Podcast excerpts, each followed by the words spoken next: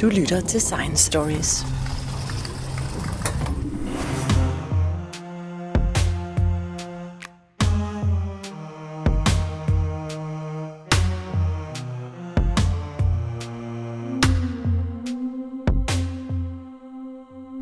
This summer, at the Euroscience Open Forum in Leiden, Holland, I was fortunate to meet one of the world class astronomers, Ewine van Dishoeck, who is involved with one of science's most spectacular instruments, the James Webb Space Telescope. I'm Jens de and this is Science Stories. Ewine van Dishoeck, you are not only a stargazer, but you are a star among astronomers who have won many prestigious awards such as the Spinoza Prize, the Albert Einstein World Award of Science, and the Kavli Prize. You're also past president of the International Astronomical Union. What is your engagement with the new James Webb Space Telescope? Well, thank you very much for this uh, nice introduction.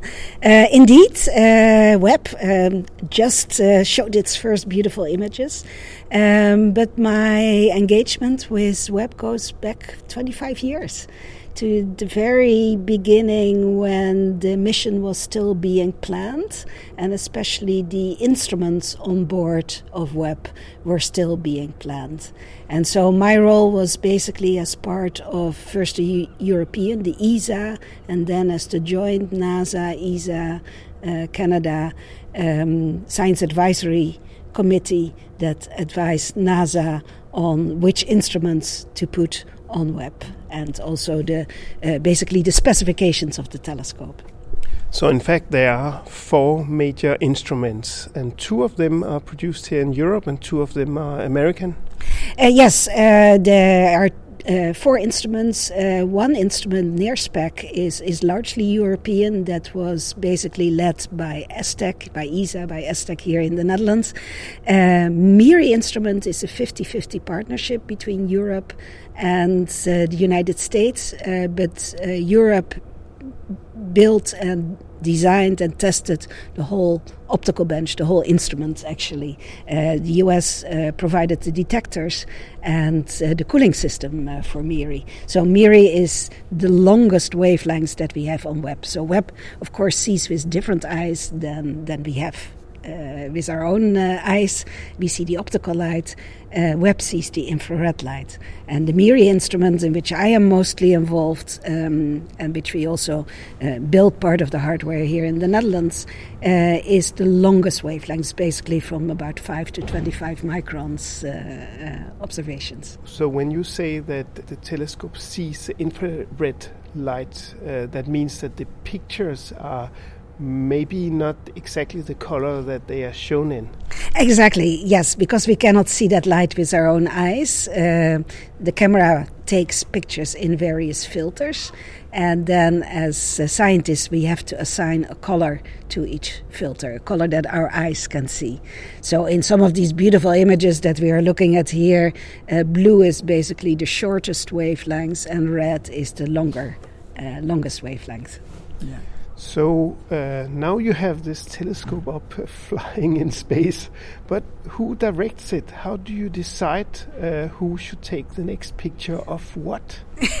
yes, um, that is a, a very complicated uh, system.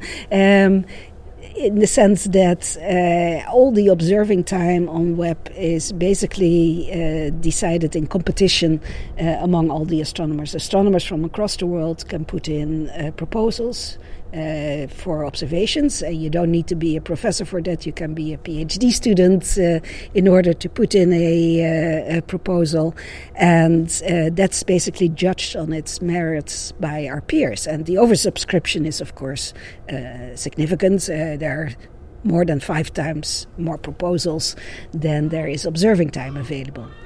Now, this first year is a little bit different because, uh, as the instrument builders, because we invested 25 years of our, our, our life, so to say, in, in, in making these instruments, we have some what is called guaranteed observing time um, that we can use to define our own programs and, um, and sort of be one of the first on the telescopes uh, to do the observations.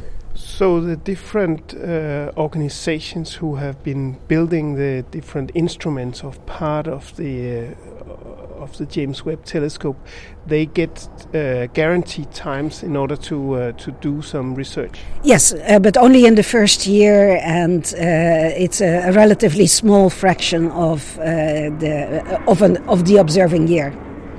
But what? It, yeah, maybe we should uh, let this airplane pass by. Yeah, we're sitting we're sitting here in Leiden, and I can see that we are not so far from the airport. So, what are the priorities? What are the uh, most popular things that they are looking for?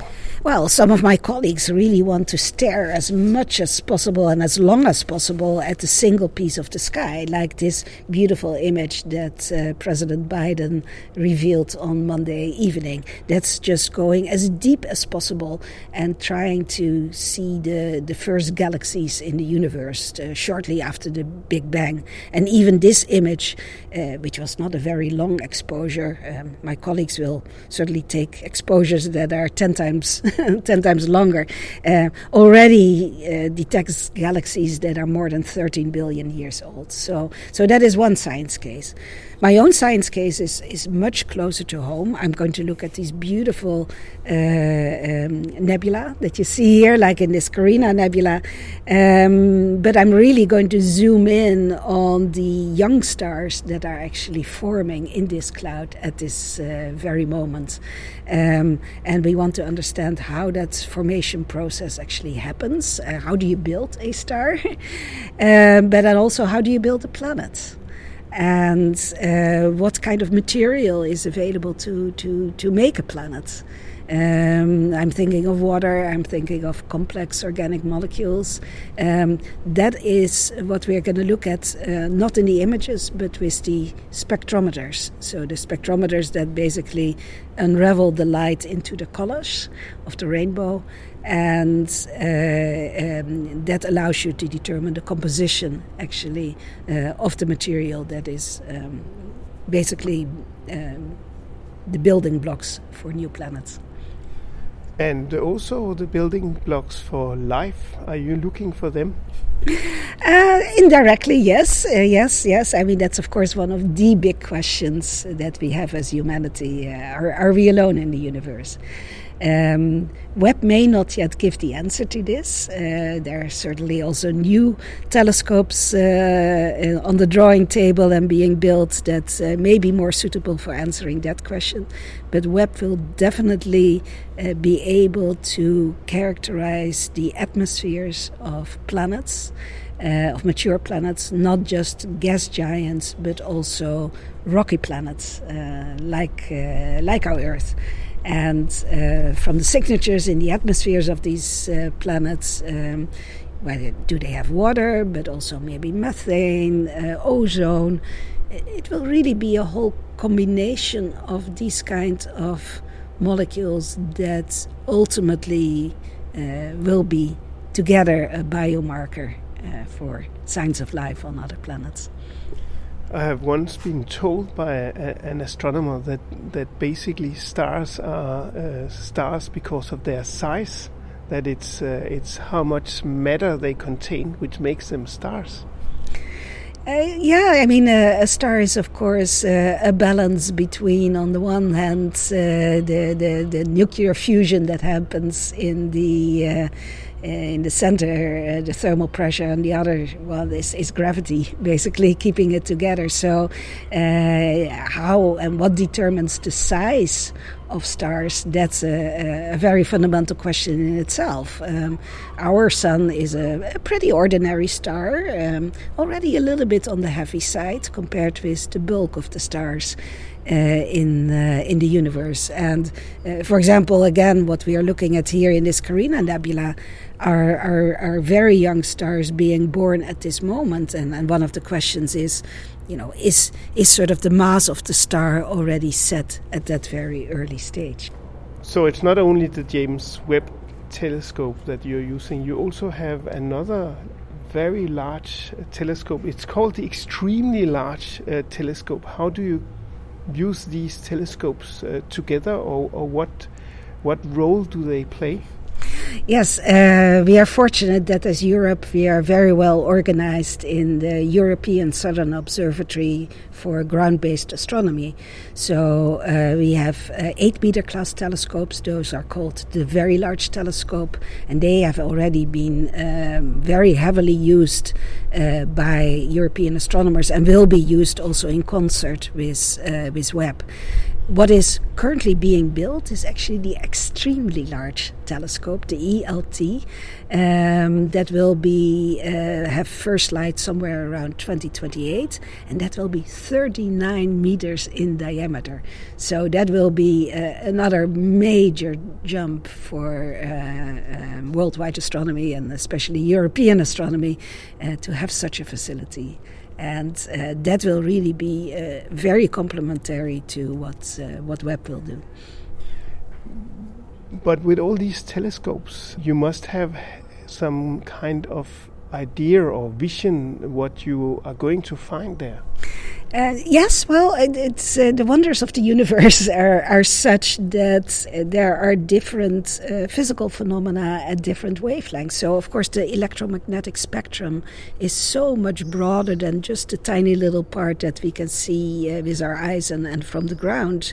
There's radio wavelengths. There is uh, X rays, uh, gamma rays, very high energy uh, phenomena. And we are probing totally different aspects of a system, of a galaxy, of a, of a star when we are looking with different eyes.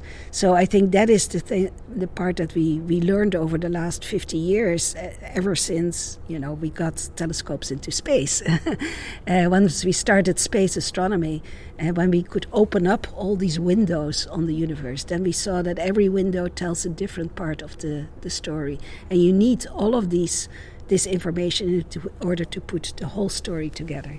I know that many people they consider space as as empty, as there's absolutely nothing between the stars, but uh, but there is something. Yes, indeed. I mean, when you look up at uh, the starry night and you see uh, the, the, the, stars, most people don't think about what is in between the stars. It's indeed not empty, it's filled with a very, very dilute gas. On average, only one atom per cubic centimeter, almost nothing. But the, the denser concentrations of that gas, that's what we call the clouds and uh, it's actually the clouds, um, like you see here in the Carina Nebula, uh, that are the places uh, where things are happening. That is actually where new stars are being born, where planets are being formed. On a larger scale, that's where galaxies are born. They are also always born in these uh, in these dusty clouds. So uh, the material between the stars is gas, mostly hydrogen, and these tiny little bus- dust particles. So think of little sand grains like you have on the beach, uh, but then a factor of a thousand smaller than our uh, sand grains. And uh, those play a very important role because they uh, absorb and scatter the light, and that's what makes it dark on uh, some of the optical images. There's also uh, dark matter and there are also uh, matter we don't really understand, we can't really see. How can you detect this with your uh, telescope? yes, well, I think you have to go to one of my colleagues uh, here in Leiden to answer that question. Uh, but uh, indeed, uh, the part of the universe that I am studying is only 4%, the atoms and the molecules, only 4% of what the universe is made of, of what we think is made of. The rest is this mysterious dark matter and even more mysterious dark energy. There are missions, uh, one of which will hopefully be launched soon, the, the Euclid mission. uh, that uh, are actually uh, designed to address questions as to um, what the dark matter could be and what uh, basically put the constraints on the physics of uh, dark matter and dark energy. So that's a totally different part of astronomy that I personally follow only from a distance. Where do you think you will end with what you can watch in these telescopes? Yeah, that's a good question. I mean, I think we always uh, uh, answer some questions, but uh, of course, the the essence of science is that uh, with new observations, with new data, you also open up new questions. So it's this continuous uh, answering some questions, but then opening up new questions uh, that is, uh, uh yeah, so fascinating and that makes it so interesting. Uh, to uh, to be a scientist because there are always going to be surprises. Um, Webb is going to give answers to questions we don't even know what the questions are yet. Thank you very much, Ewine van Dishoeck. That was really, really interesting. Thank you very much. Thank you for your interest.